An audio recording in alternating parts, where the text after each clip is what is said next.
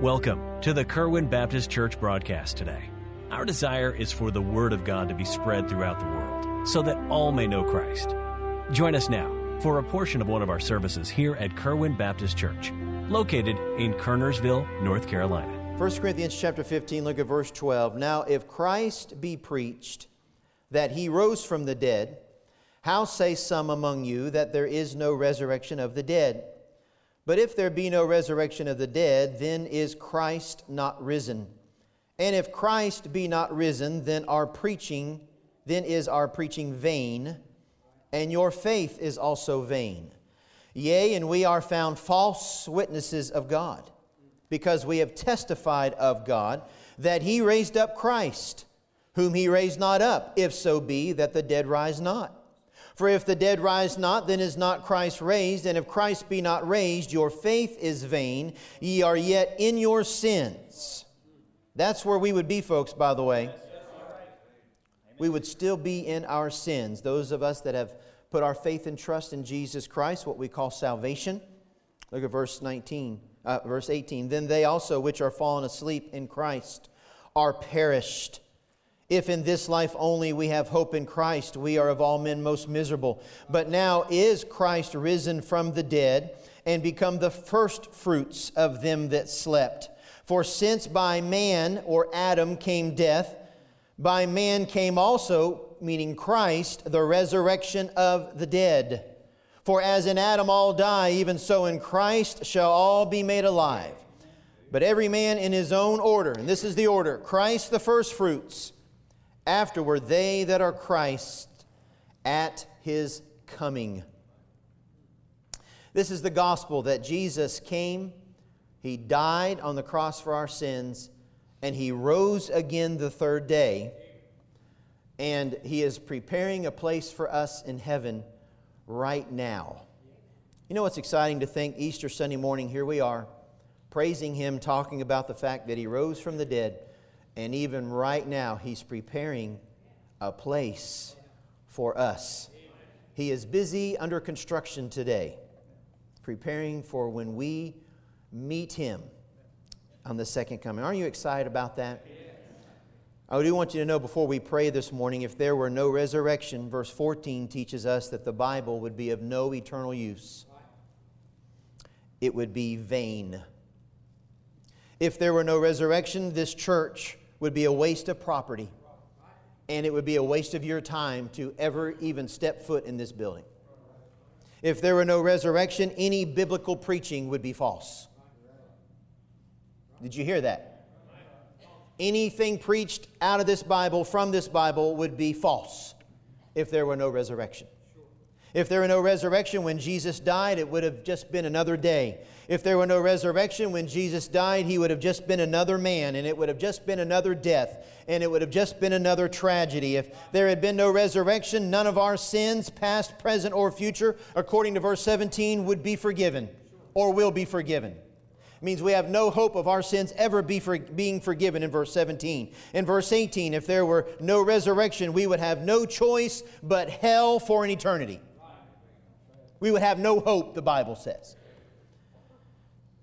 Verse 19 teaches if there were no resurrection, we would have no hope for our future. We would have nothing but hell to look forward to. Dear friend, look at me. Even if Jesus died on the cross for our sins like he did, if he had not resurrected from the dead, we would still be on our way to hell. And there would be no alternative. Is it really that important? Yes, it is. And we would like to try to explain why this morning. Let's pray. Lord, we love you. I pray, Lord, that you'd help us. And as we try to explain some things, Lord, I, I know this isn't necessarily uh, some of the most exciting material, but I want our people to leave this building knowing why we celebrate your resurrection on Sundays and why we have church on Sunday and why Easter is so important and what it means to us who have put our faith and trust in you. Lord, I pray that you'd help us in Jesus' name. Amen. Now, I want you to do me a favor this morning. Before we even get into quickly the outline this morning that we want to share with you, I want you to turn, if you will, to John chapter 20. And I want to explain why we have Easter Sunday and why it is that we have church on Sunday and why this is important to us. We just simply, uh, some people, they just kind of believe what they're told and, and they know that what we practice. But I want you to know this morning if there's ever a Sunday that we need to explain this, it is Easter Sunday. And so I want you to understand kind of why we do what we do and why this is important to us. And, you know, people say, well, it's important to be in church. Why is it important to be at church? Why should I be in God's house on Sunday? Well, I want you to understand this. Look at John chapter 20, if you will. And I want you to notice verse 1. Now, what had happened here is that Jesus had died on the cross, he'd been put in the grave, he had been in the grave, and now this takes place three days later. Notice verse 1. The first day of the week cometh Mary Magdalene early, when it was yet dark, unto the sepulchre, and seeth the stone taken away from the sepulchre. Notice in verse 1, the first day of the week. Okay, now look at verse 18. Mary Magdalene came and told the disciples that she had seen the Lord on the first day of the week, and that he had spoken these things unto her. Then the same day, that first day of the week at evening, being the first day of the week, verse 19, when the doors were shut where the disciples were assembled for fear of the Jews, came Jesus and stood in the midst and saith unto them, Peace be unto you. And when he had so said, he showed unto them his hands and his side. Then were the disciples glad when they saw the Lord. Then said Jesus to them again, Peace be unto you, as my Father hath sent me, even so send I you. Now, you have no idea what just took place there, but everything changed when they saw Jesus. Because it means a totally new way of life. It literally meant leaving the law and entering into grace. Why do we have church? Why do we have church on a Sunday? Why do we worship on Sunday and all these things? The first day of the week is when he resurrected, when Mary saw him, when he first met with the disciples. Now, listen to me. Saturday is the Sabbath. Now, don't get this confused. Saturday is the Sabbath, and under the law, we were supposed to remember the Sabbath to keep it holy. Why that is important? Because under the Sabbath law, eh, we worked six days, and after the end of those six days, we worked, and then our reward was the fact that we rest on the Sabbath and then we worship on the Sabbath. And we remember that to keep it holy because it's a way of saying, you know, thank you for all the work that I've been able to do this week. Thank you for giving me the opportunity. Thank you for providing my needs and different things. But after Jesus rose from the dead, now listen to me. Saturday is the Sabbath, Sunday is not the Sabbath. Sabbath means seventh. Do you know that the seventh day is Saturday? That is the last day of the week. We, our weeks have seven days. Sunday always has, always will be the first day of the week. Saturday is the seventh. And that Sunday, which is the eighth day, so if we have Sunday, Monday, Tuesday, Wednesday, Thursday, Friday, Saturday is the seventh, Sunday is the eighth day. In the Bible, the number seven is the number of rest. Jesus, obviously, that he, he created heavens and the earth, he did all that, and the Bible said he rested on the seventh day. That is the number of completion in the Bible. The number eight in the Bible is the number of new beginnings. What does that mean? If you look at a piano and you have an octave, what we call an octave in the piano, an octave has eight notes, but the eighth note is the same note as the first note. Some of you are like, huh? If I do an octave, I'll start with a C. Let's just say we do that. I'll start with a C and I'll go all the way up those seven notes, but the eighth note is the next C on the piano. That's 8 8. So that means this that the eighth note of an octave is actually the new beginning or the start for the next octave. So Sunday is obviously the first day of the week, Sabbath is the last day. Now, on the Sabbath law, you are not to travel more than nine tenths of a mile under Sabbath law on the Sabbath. You aren't supposed to cook food. You're not supposed to do any work. Your family's not supposed to do any work. Under the law, you worked six days and you rested on the seventh day. And there are a lot of people that keep that to this day. We're not criticizing that in one bit or iota. Please don't misunderstand, but that was under the law. And I admire them that they are trying, obviously, to do, obviously, what they believe in. By the way, I think you and I, as independent Baptists and as Christians, need to understand we ought to be as dedicated to what we believe as some people are to what they believe. If you're going to believe it, you might as well be consistent. You understand that? So, why is it that we do things the way we do it? Well, Jesus made the heavens and the earth. Obviously, He made creation. He rested on the seventh day.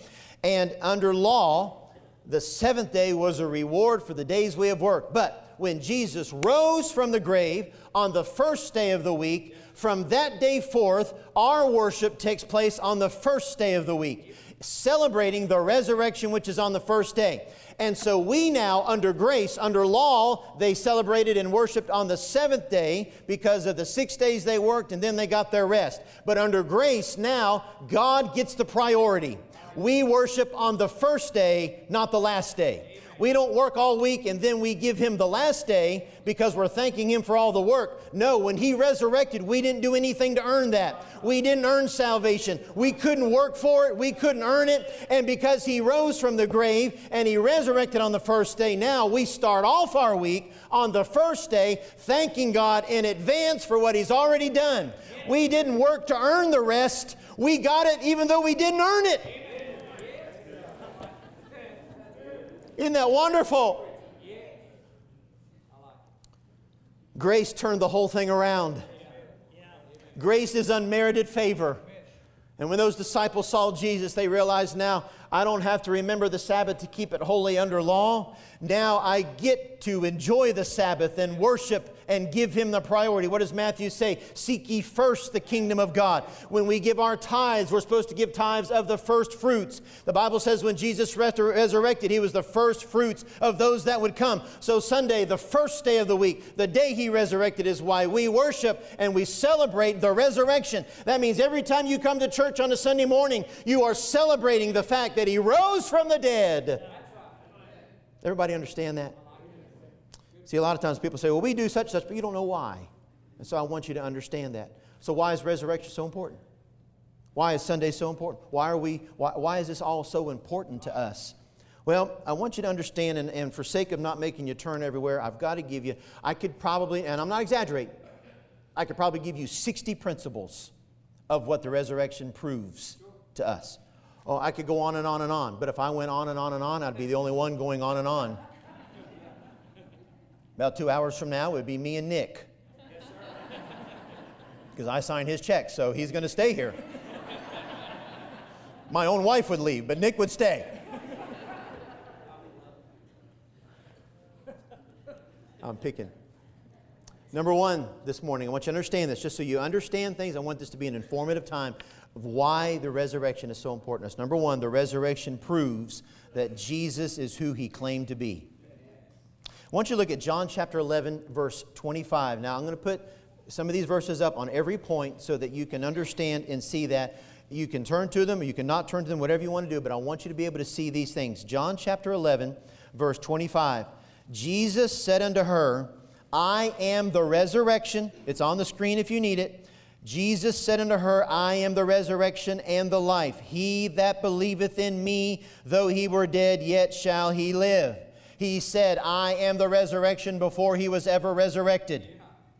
The fact that he rose from the grave means that that proves he was who he claimed to be. Let me read you another verse, Romans chapter 1, verse 3. Concerning his son Jesus Christ our Lord, which was made of the seed of David, which means that God came down to earth, we became man and God at the same time, verse 4, and declared to be the Son of God with power, according to the Spirit of holiness, by the resurrection from the dead. Did you hear that? So he claimed to be the Son of God, and the fact that there was the resurrection from the dead proves that he was the Son of God. You know, the resurrection proves that Jesus is who he claimed to be. There are a lot of religious leaders that claim to be things. We've had a lot in the past that claim to be things. Muhammad claims to be things. Buddha claimed to be things. All I could go on and on and list and list. But Jesus is who he claimed to be and he proved it. Anybody that's ever claimed to be the Messiah of any kind that did not raise from the dead, they're not a Messiah. That is a prerequisite to be able to save. If, if you can't save yourself, how are you going to save anybody? The fact that Jesus rose from the dead means that he now has the power to raise you and me from the dead. Which leads to my next point. Number one, the resurrection proves Jesus is who he claimed to be. Number two, the resurrection proves Jesus had the power that he claimed to have. Let me give you this verse. John chapter 10, verse 17. It'll be on the screens if you need it. Listen, listen to what he says. Therefore doth my Father love me, because I laid down my life that I might take it again. Did you hear what Jesus said? They did not take Jesus' life.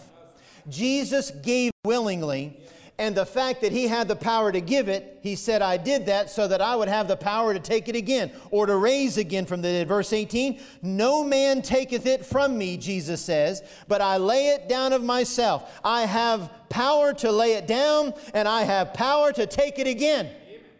Now that's what he said before he ever did it. This commandment have I received of my Father. Jesus says, I give my life because I have the power to raise myself up. That's the power he claimed to have. And when he died on the cross and he stayed in that grave, when he raised on the third day, that proved that he had the power that he said he would have. My um, senior year of high school, I don't think I've ever even shared this illustration with anybody. This is a first. I know how some of you probably try to check.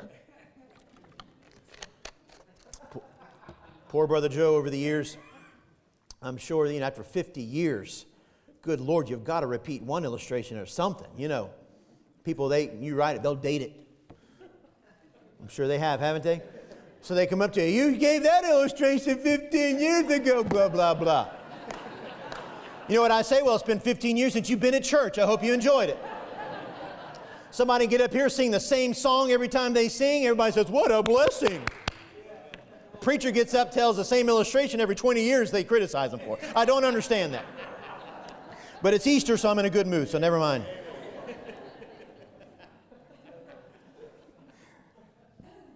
I'm picking with you, obviously. When I was a senior in high school, we played a state championship game for basketball, and we were playing for the state championship. I know I don't look like a basketball player. I look more like a basketball. but anyway, I used to say that in evangelism. I like basketball so much, now I am one. but anyway, and I was the point guard in our team, and we played a team, and they thought they were big stuff. We were the smallest school in our entire league, and we won the state championship three years in a row. And I was a senior, I was the point guard on the team, and, and I was even bigger than I am now at that point.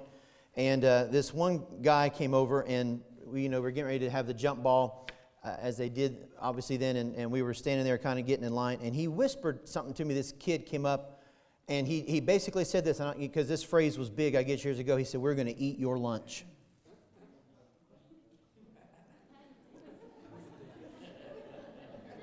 And I like lunch. I mean, obviously, I mean, I'm, I'm like, well, dude, I don't care. Just don't eat my lunch. You know, I, and it made me mad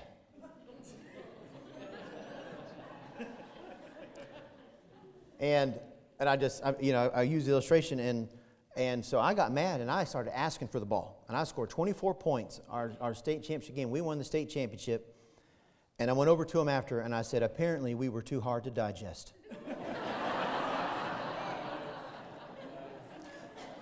now you say, why, why would you even share something like that? Because he was a jerk. That's why I share something like that. I can't believe a preacher said jerk from the pulpit. You, you've thought it. Don't even talk about it. Why did I say that? Because this kid claimed to have the power to do something that he did not have the power to do. And you know what? There's a lot of people that claim a lot of things that they can do. And you'll even have preachers on TV that claim that they're doing a lot of things. But I'm here to tell you Jesus is the only one that claimed to have the power, and he had it. He said, I have the power to take up my life again. Do you know because he had the power to lay his life down, he had the power to raise it back up? I want you to notice, thirdly, the resurrection proves the Bible is true. Do you know the Bible's obviously it's it's a wonderful it's more than a book it's literally Jesus himself but you, I think you understand what I'm saying there's there's so many good things in it and good principles that would help an individual if you weren't even saved if you followed the Bible you would live a better life yes even if you weren't saved, but, but it, what would be the point if you weren't saved? But even if you follow, it's, it, it, it's all those things. But I want you to understand, even all these things, as good as it is, if he did not raise from the dead, this would not be true. Now, historically, there are some things that would not change. David would have still lived, and Moses would have still lived, and all these things. But there's a, there's a number of portions. The Old Testament points to the coming Messiah, and in the New Testament and the life of Christ, it points that this is the Messiah. And then after that, obviously, after the Gospels, it points back that Jesus was the Messiah. So all through the Bible is Jesus as a resurrected Savior. And if he did not raise from the dead, the Bible would not be true whatsoever but by the fact that he did raise from the dead, it proves that every jot and tittle in this book is true. You can get a lot of books and they'll be 90% true and 95% true and whatever the case might be, but I'm here to tell you God's word is 100% true. See, how do you know that? Look at this verse, Acts chapter 2, verse 31. He, seeing this before, spake of the resurrection of Christ that his soul was not left in hell, neither his flesh did see corruption. You say, Preacher, what is that saying? Well, this is Acts chapter 2, and I want to read you these verses. It says, Men and brethren, let me speak freely unto you of the patriarch David, that he is both dead and buried, and his sepulchre is with us unto this day. Listen to that. He says, David, the good man that he was, has a grave, and he is still in that grave. Verse 30, therefore, being a prophet and knowing that God had sworn with an oath to him that of the fruit of his loins, according to the flesh, he would raise up Christ to sit on the throne. Then, verse 31, he seeing this before spake of the resurrection of Christ. That means this before it ever happened the Bible declared and promised and prophesied that the Messiah, Jesus Christ, would raise from the dead. The Bible said it was going to happen. God's Word predicted it. And if He did not raise from the dead, the Bible would not be true. But this says even a good man like David, even a good prophet like David, he is still in the grave. But it predicted that Jesus would not be in the grave, that He would raise from the dead. And that's exactly what happened. The resurrection proves that the Bible is true. When you talk to people at work and they say, Well, I don't believe that, you say, Well, you know, isn't that strange? Because this Bible predicted that Jesus would be the Messiah thousands of years before he ever was. And this Bible predicted that he would die and raise from the dead, and it's exactly the way it said it was going to happen, is exactly how it happened. How could you not believe that? How could you not think that's true? I want you to notice, fourthly, the resurrection proves that there will be a judgment of unsaved sinners. So, wait a minute. That doesn't seem to coincide with the resurrection. Resurrection means he's alive and we have. What do you mean that the resurrection proves that there's going to be judgment? I want you to notice Acts chapter 17 in these verses, and you got to pay close attention because I want you to see this, verse 30 and 31. And the times of this ignorance God winked at. But now God commandeth all men everywhere to repent. Notice that. God commands that, you know what, I know man has lived sinful, and God's watched it, and God has commanded now all men to repent. I want you to know something this morning. Whoever you are, whatever you've done, it doesn't matter. I'm telling you, if you've never been saved, God, right now, His will for your life God has asked that you repent of your sins and you put your faith in Christ. That's what God has asked you to do. But listen to verse 31 because he hath appointed a day in which he will judge the world in righteousness by that man whom he hath ordained, which is Jesus Christ, whereof he hath given assurance unto all men. How? In that he hath raised him from the dead. There is a judgment coming by the one appointed to do the judging, which is Jesus Christ. And he said, I have given you that assurance by the fact that he raised from the dead. The resurrection proves, dear friend, that there will come a day that God, through the judgment of his Son, because the Bible says all judgment's been given to the Son, that all sinners who have not been saved will be judged and sent to hell. And it is proven that that's going to happen by the fact that he rose from the dead. Wow. I want you to notice next that the resurrection proves on to happier things. The resurrection proves that there will be an inheritance to us who are God's children.